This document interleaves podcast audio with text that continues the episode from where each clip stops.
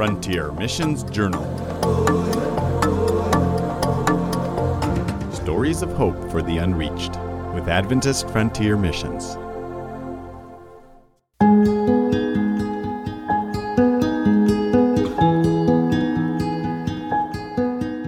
She is crying, the whispers spread around the room with nods and pointing.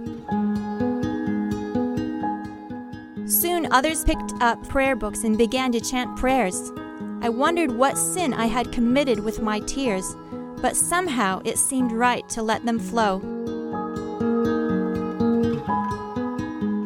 The next day, as I visited Lama, again she beckoned for me to come close to her mat. She grasped my hand and held it tight with both of hers. I love you very much. You cried for me. I love you so much, she repeated several times.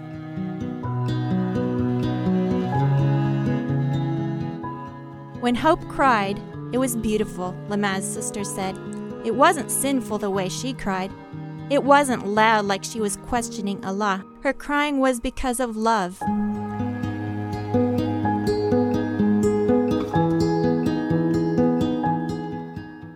Hello, my name is Hope Kiwi, and my family and I were working with the Great River People Project.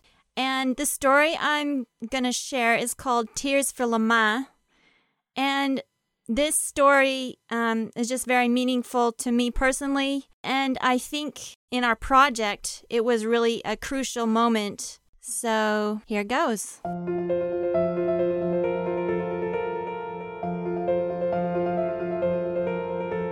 At first, Musa's family didn't like you one bit. When the chief and village leaders discussed whether you would be allowed to live in our village, Musa's family insisted you shouldn't be permitted. He said you would try to convert the whole village. Ha ha ha! Hamad's golden tooth sparkled and his eyes twinkled merrily as he told the story. Philip and I exchanged a quick glance. Little did he know. It was hard to imagine Musa's family not liking us. They had become like family. His wife was like a sister, and his mother was like a mother to us. Not knowing of this early ill will, I had visited them almost daily. Musa's sister Lama, who lived with them, had late stage cancer and lots of time to talk. We spent much time connecting her with doctors and providing medical help. Day by day, our relationship with the family grew. Months passed, and Lama's health worsened. One day, when I went to visit Lama, a new light was shining in her eyes. They couldn't see any cancer on this scan, she exclaimed. Just the day before, I had taken Lama to a little nearby clinic. Lama had been unable to eat because of severe abdominal pain. While there, they had taken another scan of her cervix. And now, Lama's face was wreathed in smiles, and so was mine. I'm still weak, but at least I can eat more. I will gain back my strength. Soon I will be out in the fields harvesting rice, and I will visit you at your house. With all of my heart, I wanted to believe it was true. Perhaps the Lord had chosen to heal her. We had fasted and prayed with tears for our dear sister. We often shared with her and her family that Jesus still has power to heal. We had asked on different occasions if we could pray with Lama, but the answer was always the same maybe tomorrow. The next day, a friend mentioned to me that she had just come back from visiting Lama. She's doing better, isn't she? I questioned. No, she is sicker than ever. Her extended family are coming today. They think she won't live long. My heart sank as I made my way to Lama's house. Relatives were arriving from various villages, and concerned friends sat around talking and sipping tea. I found Lama lying on a mat propped up on a pillow. Between moans, her breathing was labored. Pain was etched across her face. Her sisters sat around her, massaging her legs, shoulders, and arms, trying to bring relief. She is very sick, Mesa, her mother said with a sigh. I touched her gently. Is your heart sad, Mesa? I asked softly. Allah is good. He knows what is best. We can't complain, she replied. But behind Mesa's brave words, I could see deep disappointment and grief. It radiated from her glistening eyes and wrinkled brow. Grief overwhelmed me. I tried to hold back my tears, but I could not. I'm sorry, I sobbed. I have a sad heart. Mesa quickly tried to comfort me, telling me Allah was sovereign. I swallowed my sobs, but silent tears still found their way down my cheeks. Mesa picked up her book of prayers from the Koran and began a sing song chanting prayer. Lima reached out her hand for me. In a whisper, she told me not to have a sad heart. Allah should not be questioned.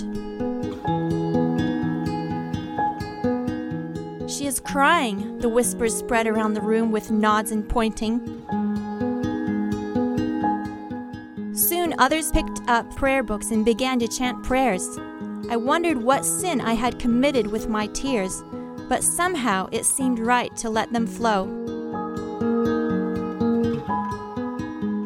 The next day, as I visited Lama, again she beckoned for me to come close to her mat. She grasped my hand and held it tight with both of hers. I love you very much. You cried for me. I love you so much, she repeated several times.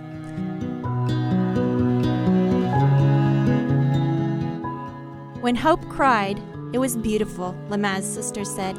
It wasn't sinful the way she cried. It wasn't loud like she was questioning Allah. Her crying was because of love.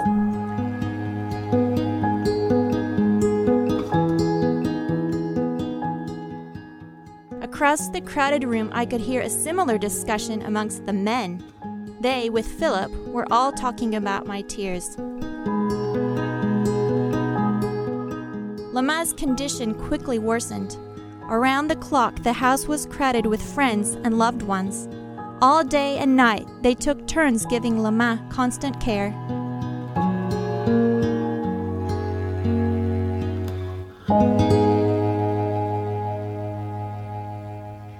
Six or seven people took up posts massaging her neck, shoulders, arms, back legs, and feet. Some stroked her hair, some wet her lips with water, and some fanned her.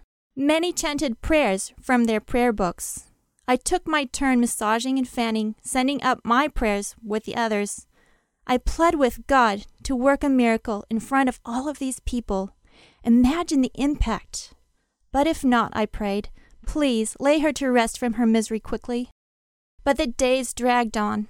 Six days later, Lima seemed to be in a particular agony. The words of comfort from her friends and family sounded so strange to me. They said, Be strong, Lima.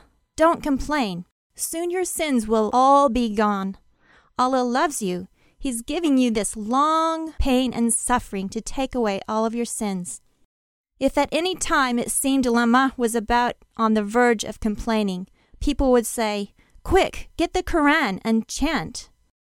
Mesa explained that if they became afraid, Satan would come in. That is why they chanted the Koran. Mesa brought out a bottle and explained that it contained special water from the spring where Ishmael had been saved from dying of thirst. Carefully, she spooned tiny drops of it into Lama's mouth. I was there that last evening, sitting on the overcrowded floor around Lama's mat.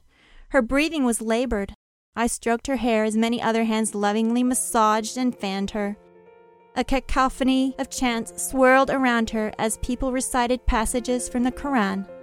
All were striving to buy just a bit more merit to credit to Lama's heavenly ledger. But still, the unanswered question hung agonizingly in the air. Would Lama's merit outweigh her sins? Tears burned my eyes. Why, Lord? Even now you could heal her. The next day, I watched the ladies prepare Lama's body for burial. How strange her face looked without the spark of life and love that had once been there. My tears were not the only ones that day. The saddest part of the funeral was the fear fear of hell and torture that might await their beloved daughter, sister, and mother, fear of the unknown.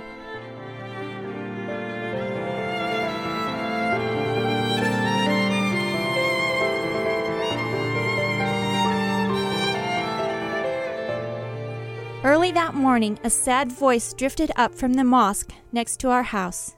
It was Lama's brother, Musa. It was an unusual prayer, I had never heard anyone praying anything but memorized Arabic words they did not understand. But loud and clear in his native tongue, Musa's petition arose. O oh Allah, she followed in all of your pathways. She had lots and lots of merit. Look at all of her merit, O oh Allah. She was a good woman. Now Lama is resting in her grave with her head pointed toward Mecca.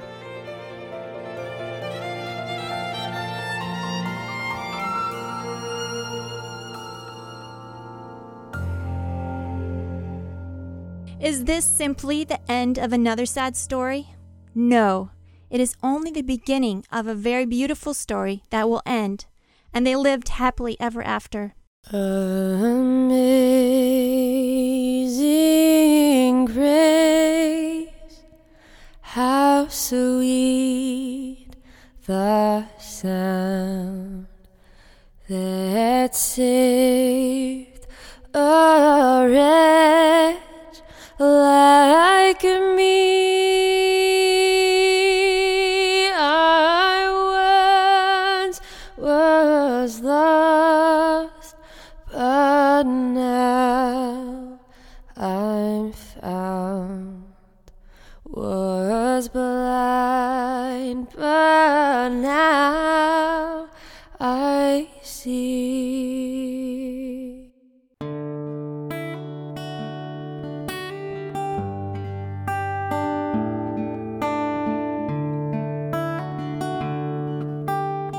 Thousands die each day without even hearing the name of Jesus.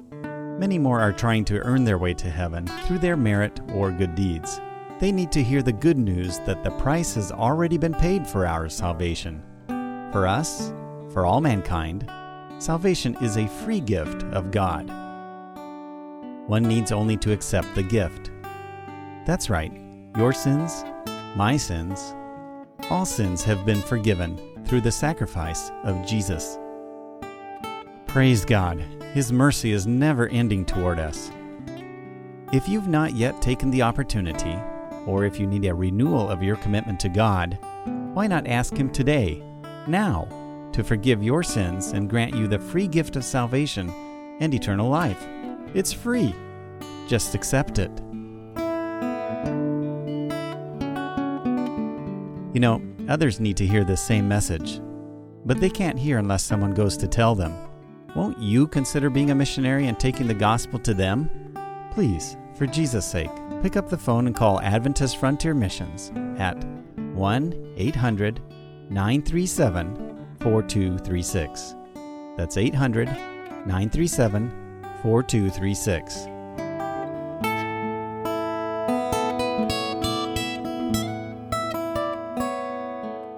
The memory is still raw, but it is bittersweet. Musa's family became our closest and most loyal friends. They are now the biggest local support of the current missionary families. Best of all, the Holy Spirit is at work. Musa recently said that he loves Jesus, and the story will continue on.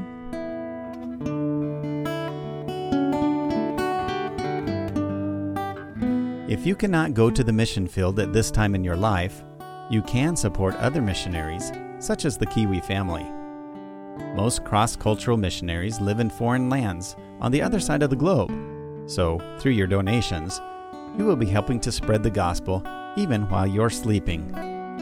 Just point your browser to afmonline.org and select the Missionary tab at the top of the page. That's afmonline.org.